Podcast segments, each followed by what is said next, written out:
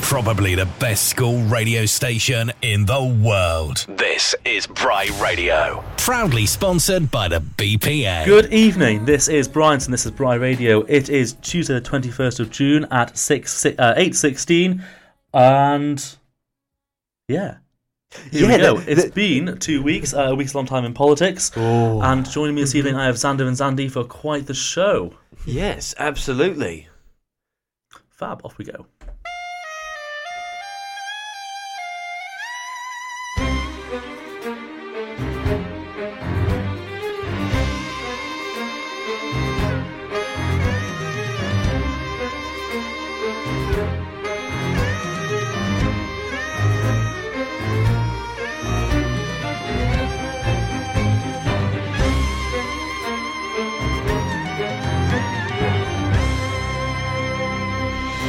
Right, so joining me this evening, we have Xander in B and Xandi in C again. It's Xandi's second show. Hello again, boys.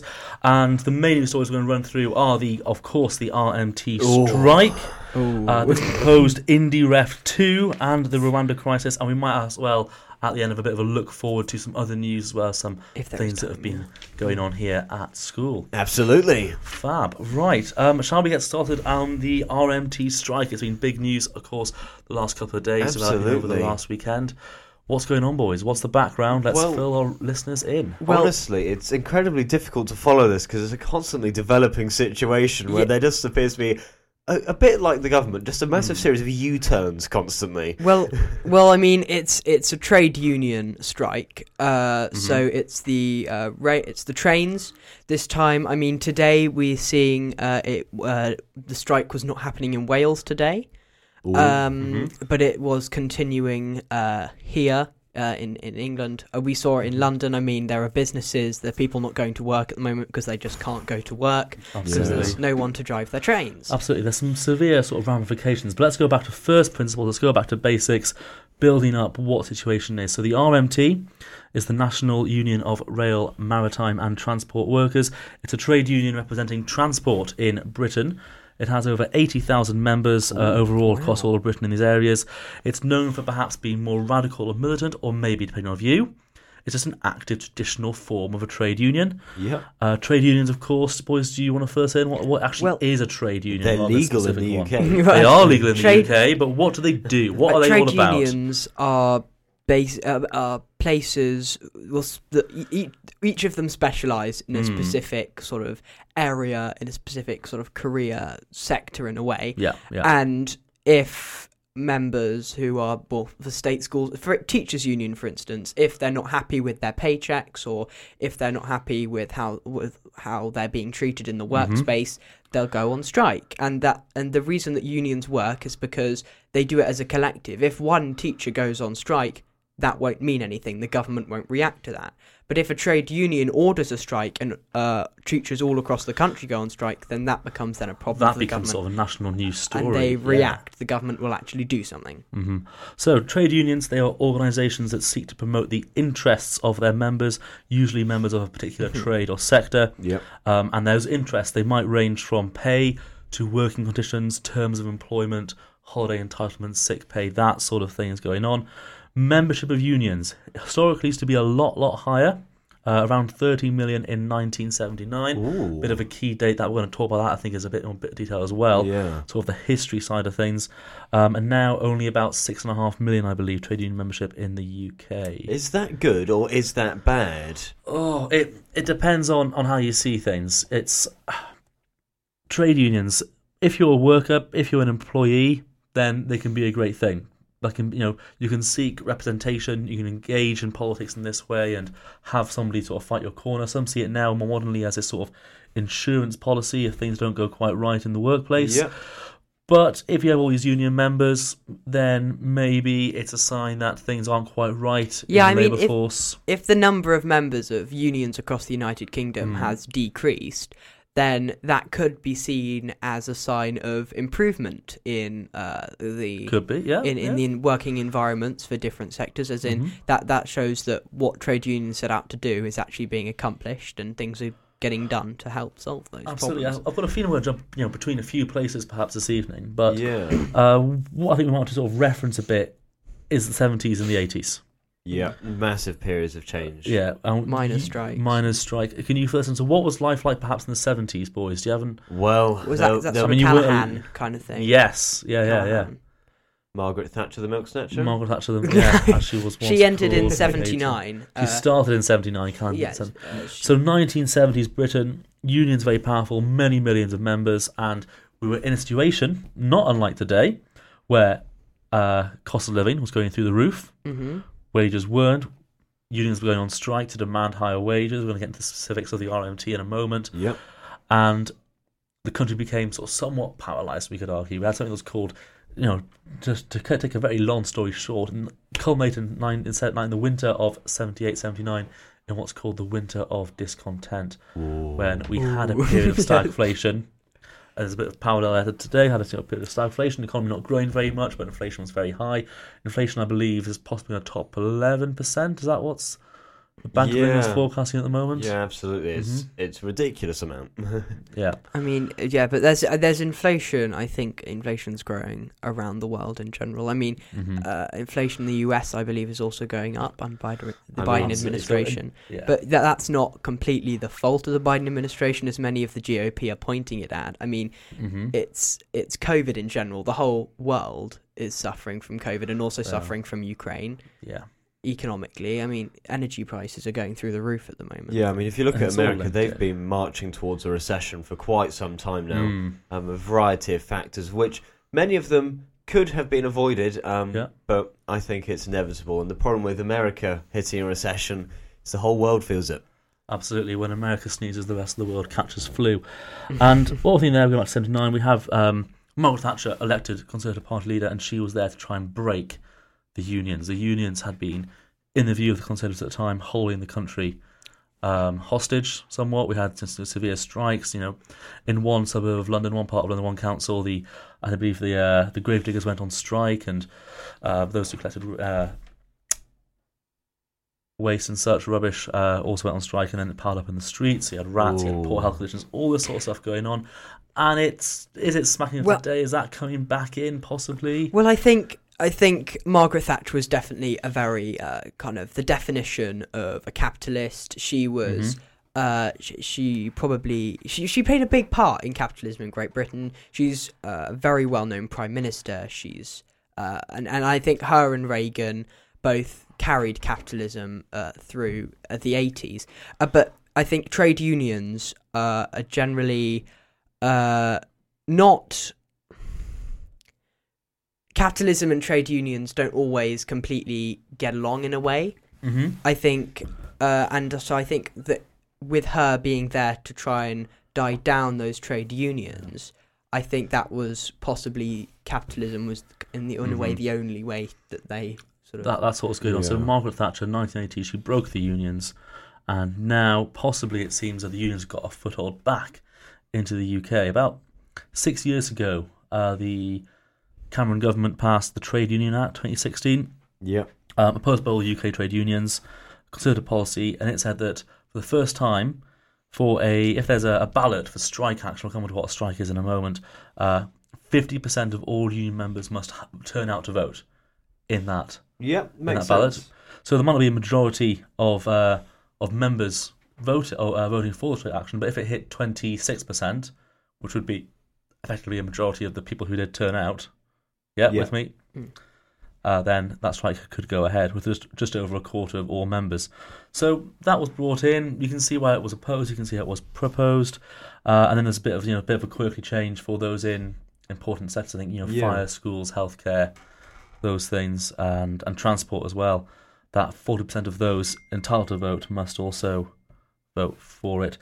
There's a bit of a supermajority there. So the Conservatives have been known over the last, since at least in 2015, as being very much anti-union. Yeah, which isn't a great place to put yourself in, especially, right now, considering the bit of a pickle they're in when it comes to support. Yeah, well, I mean, there's been a bit of a Twitter war this afternoon. Oh, has there? When has there not been a Twitter war? I mean, it was full. The Conservative Party and the Labour Party were constantly posting sort of attack ads towards each other, in it saying how, oh, they reacted poorly to this, oh, they supported this, oh, they, yeah, and it's that they all constantly are looking for loopholes and ways that they can make the opposition look bad. And I think, sadly, these things like these strikes here that are here because people feel like their paychecks aren't big enough, that they don't want their pay freezes, are now just becoming, what do you call it? Power for campaigning, power for attack ads, like new material for parties to throw at each other, and then it feels like it's not being taken seriously enough. Yeah, there's two things I'd say about that. First of all, about the paychecks. If you're not getting an 11% pay rise this year, you're getting a pay cut, which is a big scary thought for loads of people. It is, so that 11%, that's that inflation rate. So the inflation measures what the increase in the cost of living is. We've spoken about it a few times on this show, and... yeah, if you're not getting that amount, then effectively you will be earning relatively less than you are this year, next year. And the second thing is, I'd like to imagine that the social media person for the Conservative and Labour, imagine if that was the same person. Yeah. And they just keep on going back and forth between themselves. Well, I'm sure that keeps himself in a job. Fantastic. They want to go on strike. What is a strike, boys? What is a strike? Oh, it's a collective... kind of walk out from a job. It can last from anything from a day to a few weeks or until action is proposed. Yeah. And it can be from fairly minor things to fairly major things. Mm-hmm.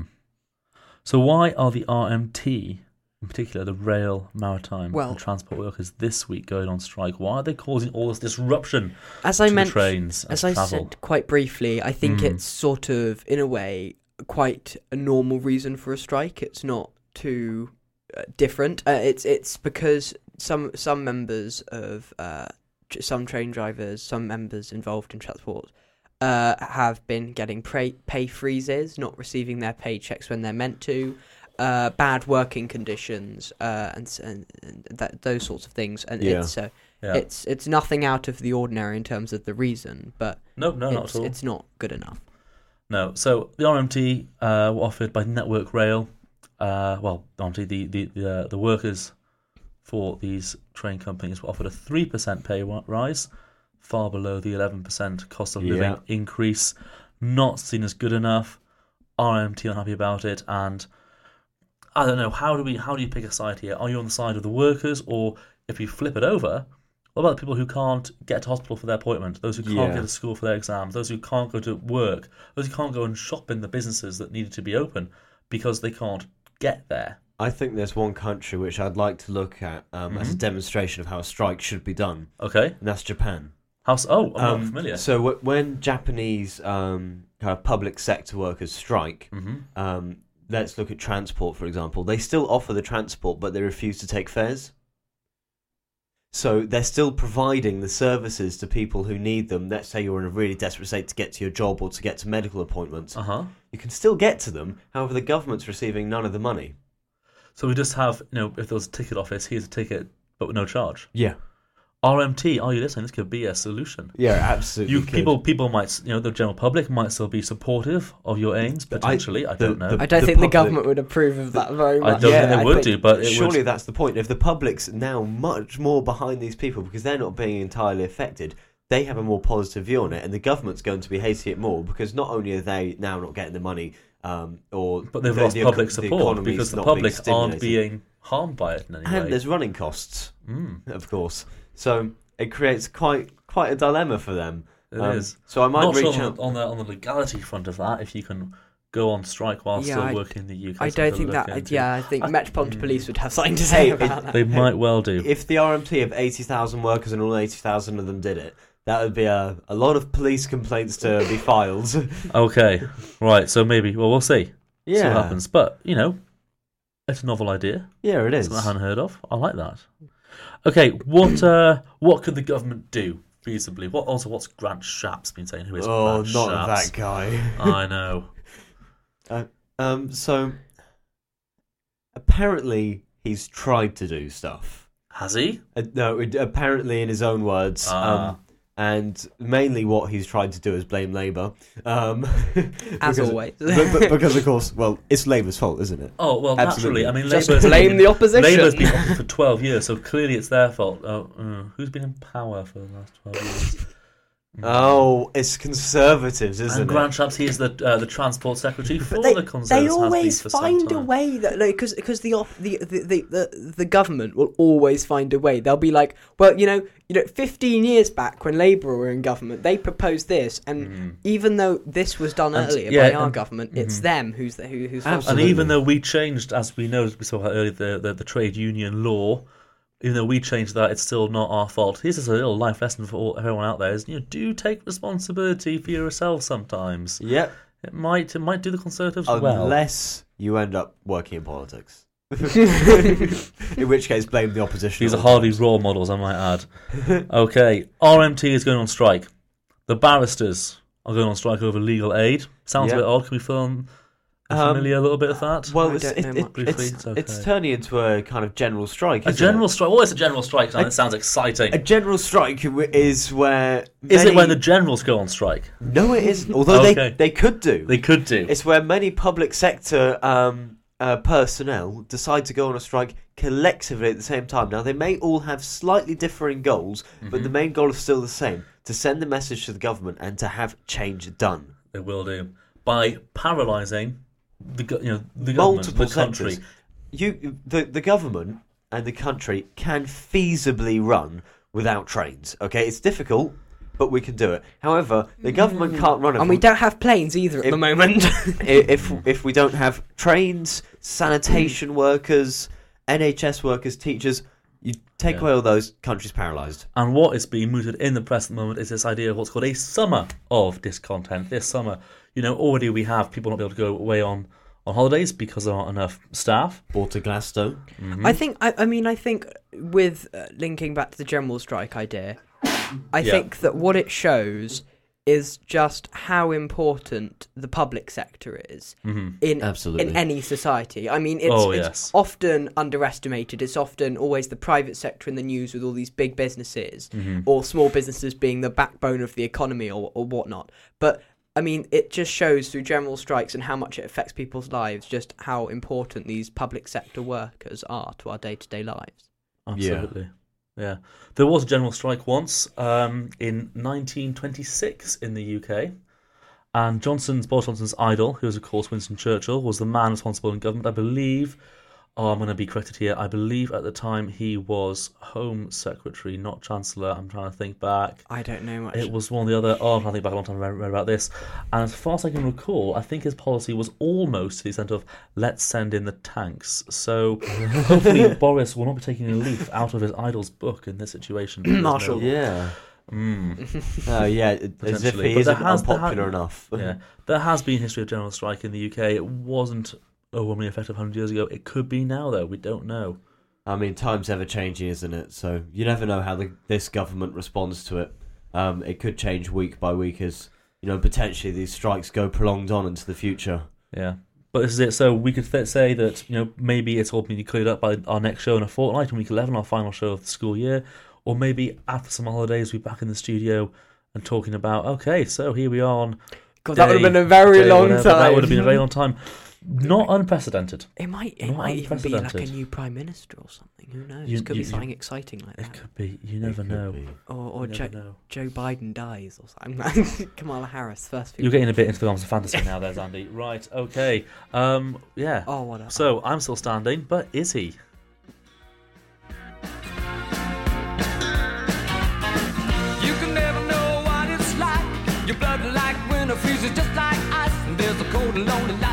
Shines from you, you wind up like the wreck you hide behind that mask you use. And did you think this fool could never win? Well, look at me, I'm coming back again. I got a taste of love in a simple way, and if you need to know while I'm still standing, you just fade away. Don't you know I'm still standing better than I ever did? Looking like a true survivor, feeling like a little kid.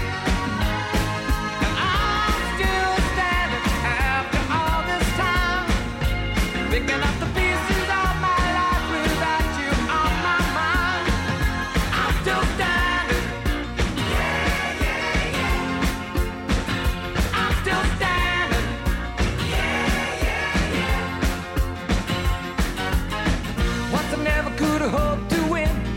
cutting down the road to leaving me again. The threats you made were meant to cut me down. And if my love was just a circus, you'd be a clown by now.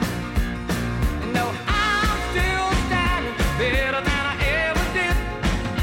Looking like a true survivor, feeling like a little kid. I'm still standing after all this time, picking up the pieces of my life without you on my mind. I'm still standing. Yeah, yeah, yeah. I'm still standing.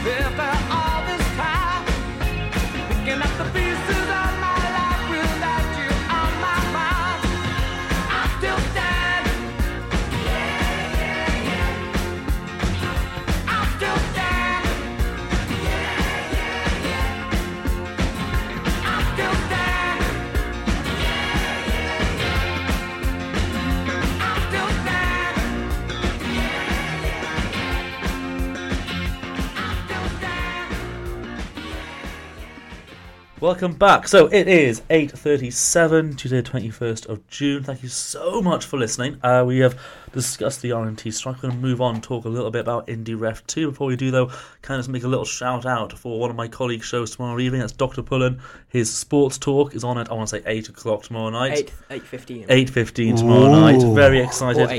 Don't trust me on that one. Right, it's on tomorrow evening. Just tune in, leave it on. It's going to be fantastic. Yeah, tune in 15 minutes early. Who cares? You're going to get some great music anyway. Absolutely. After all, this is the number one hit radio music station. Is it? Yes. Fantastic. There we go. That's a little statistic. Brilliant. I like it. Okay, but, so what happens if people want to get involved? If they want to get involved? They text in at 66777, starting their message with Bry, don't they? They do. Oh, we had one. Does anyone text in? We had a phone call last week. I'm sure you heard it last week, 4 hours ago. Oh yes, I did. We had a phone call. That was faff. And it caused a faff. We were not qualified for the phone call, but I believe we are qualified at the moment, technologically, for text messages. Yep, so send them in if you're listening. I don't care who's listening. Send them in. I care. Listen, I care about you. That's how it is. But, dude, yeah, let us know your thoughts, anything you want to say, anything, any opinions that you might have, or some facts or stats that we might want to talk about. Type your message with Bry and text in to 66777. Scotland, a little bit different politics in Scotland compared to politics in the UK as a whole. Xandi, can you take us back to sort of first principles and see where we can... what we can learn? Well, I mean, like other countries in the United Kingdom, Scotland is, well, quote-unquote, ran by a First Minister. So there's a First Minister in Scotland, Wales and Northern Ireland, and they act as the quote-unquote, Prime Minister, I suppose, of those countries. And then there's the Prime Minister of the whole of the United Kingdom, who's currently Boris Johnson. Yes. Now the First Minister of Scotland is Nicola Sturgeon, who I'm sure many people would have heard of. She runs the SNP, which in Westminster is run by Ian Blackford, but we don't talk about him. But yes, so the SNP are a Scottish independence party. They've grown a lot recently in support in Scotland. If you look at the number of seats that they've gained in recent general elections, it is through the roof at the moment. So they I think they probably run the majority of this, definitely the majority of the seats in Scotland. Yeah. No longer a Conservative government there in Scotland. So yeah. Scotland is run, quote unquote, run by the First Minister, and then it's of course Scottish Parliament.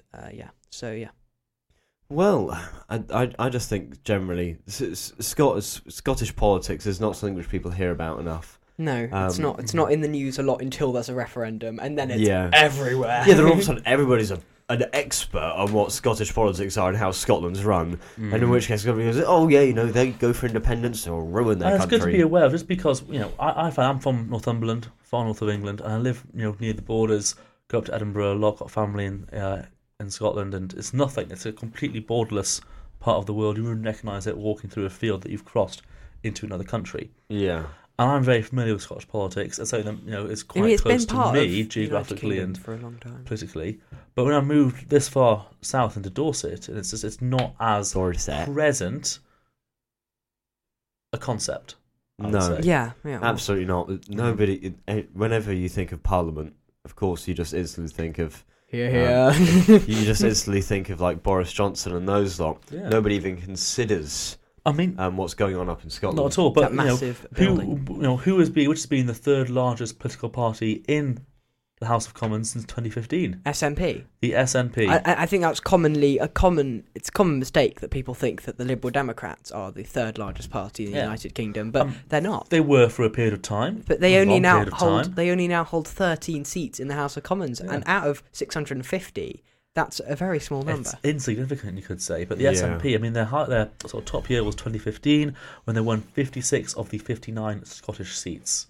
That's such a massive amount. The Scottish lion has roared. And I mean, that doesn't... Salmond, SNP leader at the time. Just in case people... was that 55, did you say? 56. 56. Just as a common misconception is some people may think that, that means that every single one of those 56 constituencies wants independence. That's not true. Because, not quite. Because the SNP isn't just there standing for independence. They are just... a big party in Scotland. They're broadly centre-left. Yes, we've replaced Labour, perhaps, in that sort of area of Scottish politics. Scotland traditionally more working class than England, especially the south of England. Yeah. So perhaps more familiar and akin to socialism. I mean, the best way to explain it is like when we had Brexit, every party had their pro-Brexit and anti-Brexit division, much like in the SNP. Yeah. So Scotland... it has this devolved assembly. Its powers have been growing since that started in the late 90s under Blair. It's got its own parliament, its own government on domestic matters. But they don't have any foreign affairs say. Not foreign affairs or defence, international trade. That is all still what we call reserved matters, which are managed directly by Westminster, by London. So I suppose that they do have a level of representation, but Scotland don't have representation globally. No, they don't have that international representation, which I believe they crave. Yes.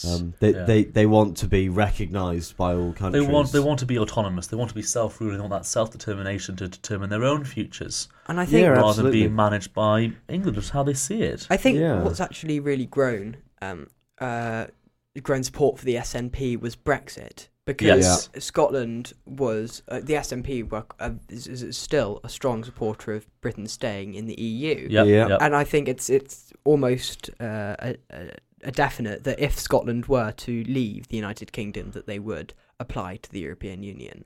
Because... membership, apply membership, much like Ukraine is doing now. That's one of the reasons why Scotland has... SNP has got a massive increase in support. Yeah.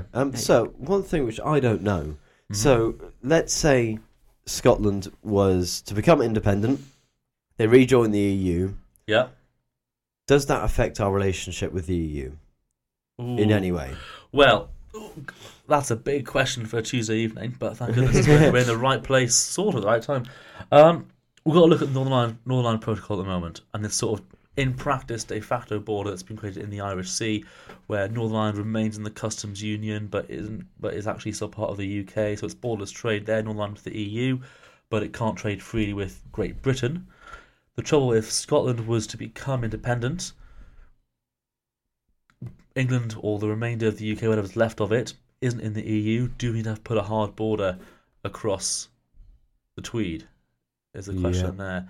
It's tricky because it's difficult. It's one thing to put it in the Irish Sea where you've got more natural barrier. I think it's, but there's not one. There isn't one between England and Scotland. There's not that sort of defined. Yeah, but I think it's really difficult. I think it's quite scary in a way how the Northern Ireland and Scotland both seem to be slightly drifting away from the United Kingdom in a way. I mean, we've seen Sinn Féin become the government of Northern Ireland, which was a party that was founded out of the ruins of the IRA. So, I mean, we're now seeing Irish nationalism in Northern Ireland, and we're also seeing Scottish independence starting to become a massive player in Scotland. So, yeah. Well, is it becoming a massive? I mean, as in, if you look at the previous votes, it is neck to neck. It is 49 to 51 or 50 to 50. Well, that's opinion polling. Well, I'm iffy on it, if I'm honest. I'm there looking at it and I'm thinking, we had a referendum in 2014, 8 years ago, Scottish independence, in or out, and there was a vote of 55% to 45%, better together, Scotland to remain in. Now, yes, the SNP... So much has changed. Yes, the SNP has become more popular since. However, their vote share hasn't really increased. It's remained sort of level on that sort of 40 to 45%, as has support for independence, but it's never gone above 50%. All that's happened is perhaps the Conservatives have become less popular or more popular, or Labour more or less popular. The SNP has remained fairly static over a period of time, and there are those who point to Sturgeon's record in government more recently and say, well, actually, SNP might not be able to do everything. Well, there's two things which I point to for that referendum vote, if we were to resit it today. Yeah. First of all is lots of stuff has changed. Oh, yeah. A massive amount. Brexit, global politics, completely different. Everybody will have a different opinion. And also, 8 years, that means that you've had an increase in the young people who are voting. Yeah. And I think the younger people tend to be the one who are more pro leaving at the moment, because they're being more influenced by the campaigns. Mm-hmm. So perhaps we see a shift in that as well. Oh, absolutely, quite possibly. And, you know, if we're going to ask the question, it's been 8 years. It was meant to be a once-in-a-generation vote. Yeah. So we're thinking about waiting until perhaps 2035, 2040 maybe would have been this sort of the general idea for the sort of once-in-a-generation side of vote. Then we had 2016. Scotland, as Sturgeon said, was dragged out of the EU by English votes. It was a Brexit. But yeah, in 2014... I mean, should we talk maybe a couple of reasons about why Scotland would want to leave? Let's do that. Let's bring some balance in, yeah. Absolutely. So, Scotland, as stated in quite a lot of SNP leaflets and such, do have a good amount of natural resources for themselves. They have good amounts of oil and dwindling, and they could theoretically, in terms of natural resources, they do have enough to be an operating country independently. But the question is whether... Well, do they? So if that's the case, Andy, why is it that tax money is pouring out of Westminster into Scotland so often through the D'Hondt formula? Yeah. Not D'Hondt, the... Oh, name escapes me now. It'll come back to me. No. So that's disappointing. It is. It is. It's been a long day. What? Why? If Scotland is capable of being an independent country, how come it still relies on English tax money? Well, because it's part of the United Kingdom, so everywhere in the United Kingdom will get money through taxes by the government. I mean, that's a fact. I mean, with the public sector covers everywhere in the United Kingdom. You've got the Northern Ireland, Wales, Scotland, and England. All their police. The NHS, ambulance, and fire brigade, that's all going to be covered, as well as civil servants. I mean, no matter where they are in the United Kingdom, the taxes are going to go towards that, and that's decided through the budget. I'd say the reason why Scotland depends on British taxes is because they can. Yes, well, I mean, it's because that's just how it works. Whilst they're part of the United Kingdom and they're not a separate region... I would absolutely say, yes, go on, take advantage of your position. Go and take those taxes all you want, because whilst you're still here, you can still claim those. I mean, it's theirs. As a member of the United Kingdom, it is theirs to have, isn't it? Yeah, absolutely. But anyway, I think we're dragging on a little bit too long with the whole Scotland thing. Should we move on to our next topic? Right, we can do so. Is that Rwanda? Rwanda will be. So I think the next song, I think we're playing something of Xander's choice. When we're back, we're going to be listening, we're talking Rwanda and what's going on there is the plan.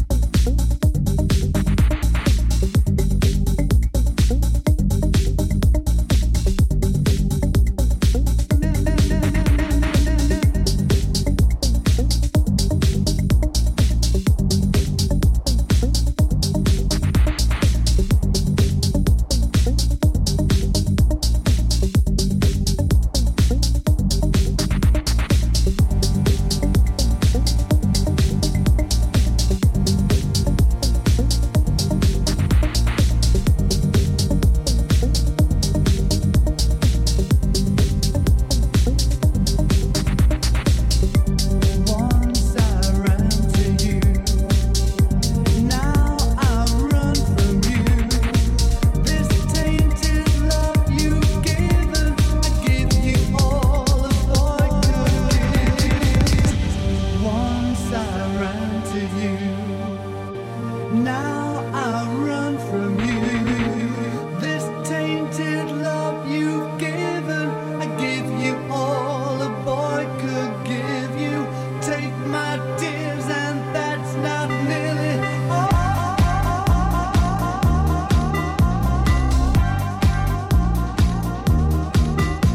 Oh, tainted love.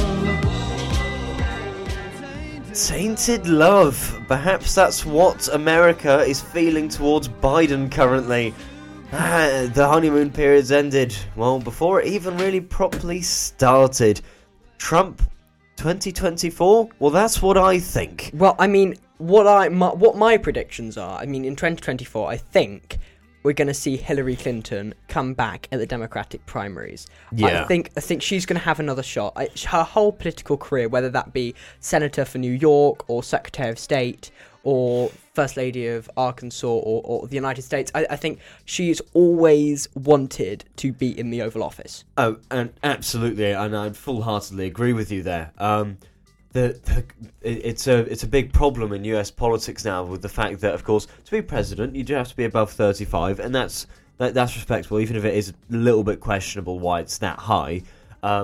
But the problem is a lot of the leaders are incredibly old and aging. In Europe, I think we elect our leaders, well, either if it's monarchy, but we elect our heads of government mostly by policies, because the majority in Europe, the leader of the party is also the person who's going to become the leader of the country if elected. Yeah, absolutely. Which is different in America, of course, because they elect their presidential candidates. Strange system. Yes, and they have like chairmen of the party. Anyway, let's not go into that. No. But I think in America, it's more based on your experience.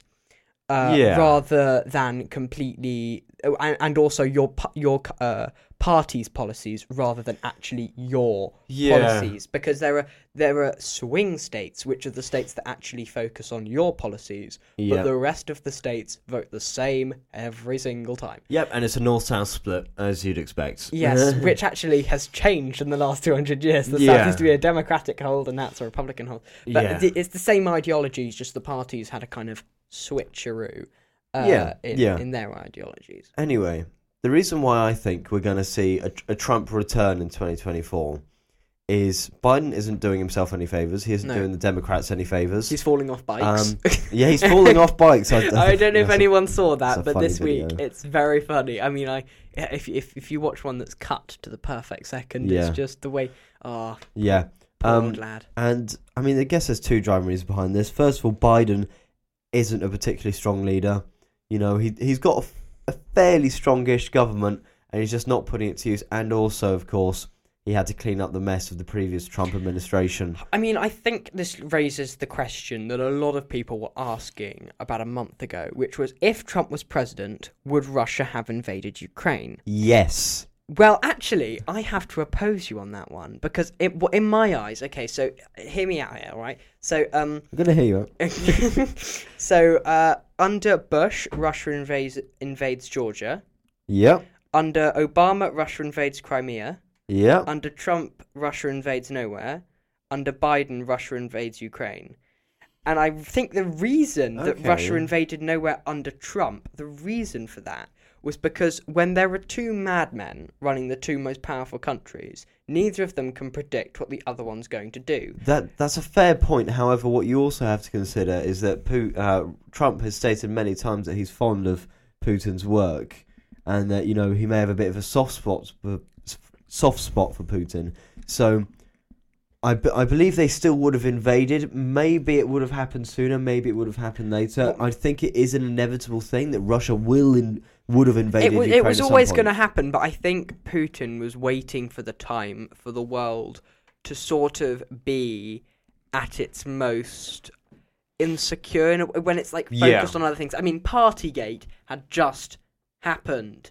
Perfect timing. The whole of the United Kingdom was focused on getting Boris Johnson out. Yeah. Biden was not doing himself any favours with inflation. No, the whole of the United States was going, we want change, we want a new president, and we don't want Kamala Harris. Yeah. And in that time, when Britain and America and France were getting ready for elections, when that was happening, when leadership was unstable in the West slightly, and Germany had just got a new chancellor, I think Olaf Scholz, I think, and Angela Merkel was out. I think Russia saw their chance and went, "This is a once in a lifetime opportunity. I think we should do this," and it absolutely backfired. Yeah, I mean, we could do an entire show on the whole Ukraine Russia situation, but I think the one thing that matters, of course, that this war does draw to an end as fast as possible, with ideally minimal loss of life. Putin was expecting it to be over in days, and I think that what he didn't realise was that there were some countries in the world where people,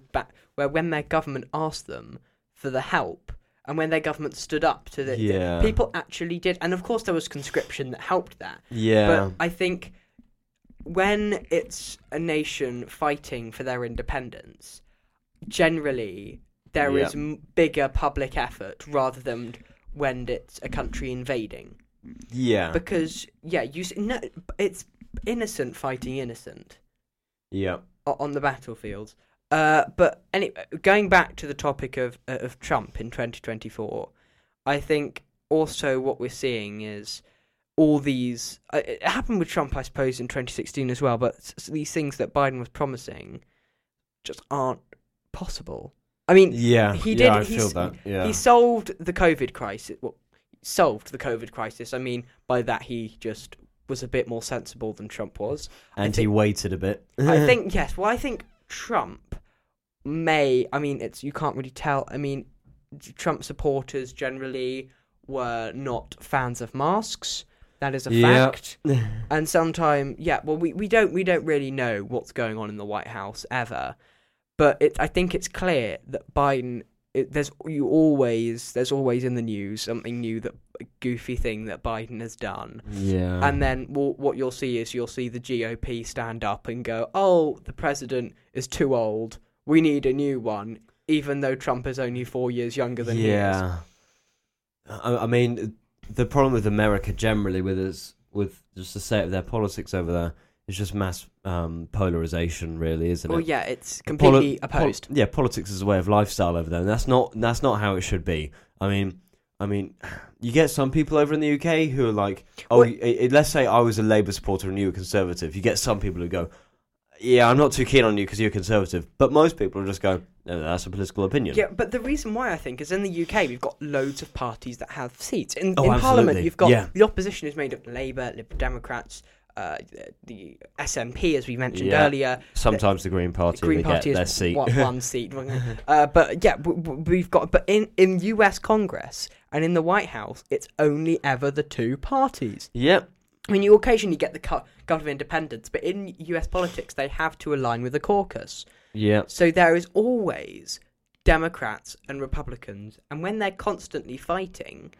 It just completely polarises the United States. Absolutely. And, you know, I feel like marching towards a recession and marching towards mass political polarisation, I honestly feel like America is about to see a mass event which will have to make them reconsider how their countries run. The American dream, in my opinion...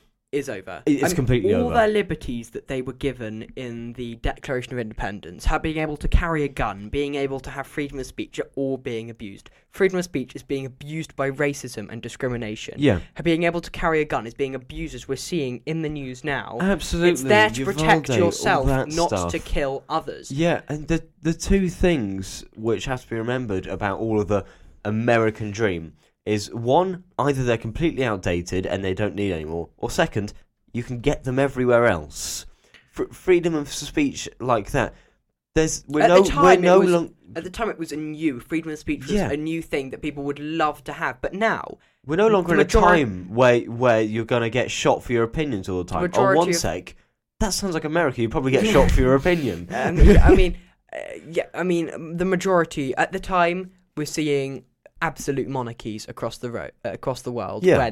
When the American Declaration of Independence was signed, we're seeing Britain putting loads of tax on America, which kind of kick-started independence. Yeah. But now, the majority of all the West has freedom of speech. I mean, with give or take some dictatorships, but I mean, absolutely. The majority of the world has freedom of speech, and I think it's ridiculous. That's why America being the quote unquote land of the free. It isn't. As it says in the Star Spangled Banner, I think I think it's all a bit similar now around the world. I mean, you can't really say that it's much different to other democracies.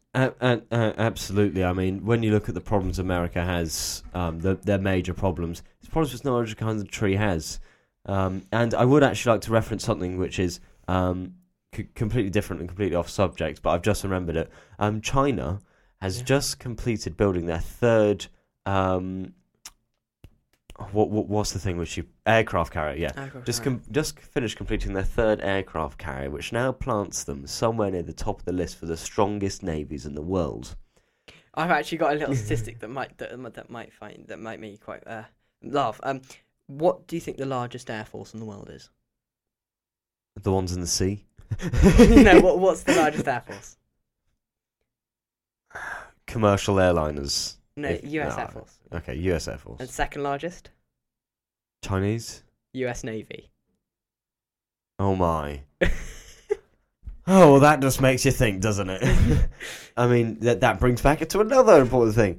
US, why are they spending so much money on their military? I mean, they're not using it as much anymore. I mean, no, they're not. They spend money on the military, and I think it's a big thing, is bring the troops home. Yeah, I get their whole point of, like, you've got to be ready, and all that's fueling this is, like, the Russia situation. Like, oh, imagine if that was us. And also, though, I think, is what Americans are scared for, and completely understandably, is what happened in 2001. It shocked the whole world. I mean, we never thought America was the greatest superpower in the world, and we never thought that an organisation from some country that some people had never even heard of before would have been able to put such a catastrophic impact. It kind of shot America in the back. Yeah, absolutely. And the whole world was absolutely gobsmacked. And I think that everyone is still scared about whether that could happen again. And completely understandably, it's horrific. Yeah, but now what people have to realise is we have better protections in place. Yeah, we have better ways of defending ourselves from that kind of threat. And also... the US having multiple warships, loads of helicopters, loads of big scary guns, doesn't stop. But let's say 9/11 was to happen again. That wouldn't stop 9/11 from happening, would it?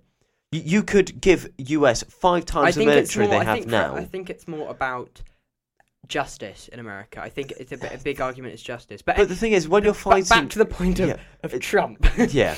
Trump 2024, it's going to happen. I think he's going to definitely have a strong start. And my guess is it's going to be a repeat of 2016. We're going to see Clinton win the Democratic primary. It's going to be Trump and Clinton, and it's going to be very neck and neck. I definitely Biden will not run again. He'll be too old. But Biden will die the year after the election, probably. Kamala Harris will also run a campaign. Yes, she will.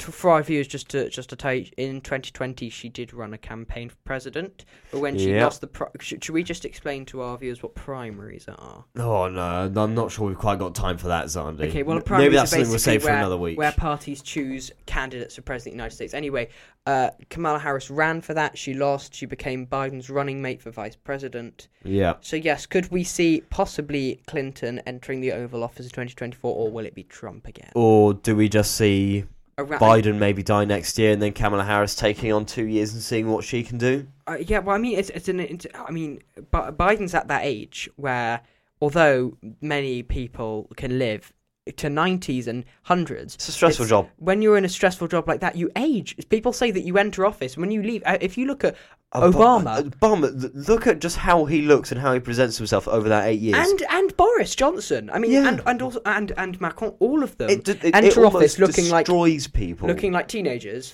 and they leave office looking like old men. Yeah. Or old women. And I think being that stressful job, staying up that late at night, really does age you. And when you're at the age that Biden is, he's going on 80 this year in November. Can someone who is 80 years old, the oldest president of the United States, of one of the most powerful country in the world, can an 80-year-old run that country? And that's the question that we have to be asking ourselves, because it's another 2 years until the next election. So Biden will be 82 when he leaves office, if he leaves office. It's ridiculous, isn't it? I mean, 82, that's a ridiculous age. I mean, we've got the president pro tempore of the Senate, he's above 82, but that's not as stressful as that. President of the United States is probably the most stressful job in the world. Oh, yeah. It's cool. Oh, yeah. So, yeah. Anyway, talking about stress, we'll end the viewers' stress for now. Yes. from having to listen to us quarrel and agree about politics. We've probably lost about 100 viewers. But that marks the end of our show. And, of course, we have to say thank you to Mr. Walters, who's just up and left because he needs to go and complete his house duty. Well, yes, thank you very much. Thank you very much, everyone.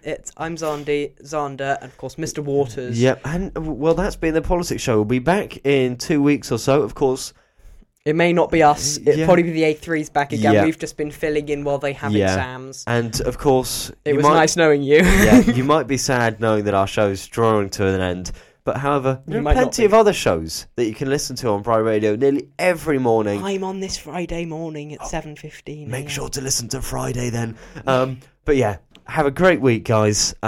Make sure to keep educated about politics, but most of all, try and enjoy them and try and have educational conversations. Probably the best school radio station in the world. This is Bry Radio. Proudly sponsored by the BPA.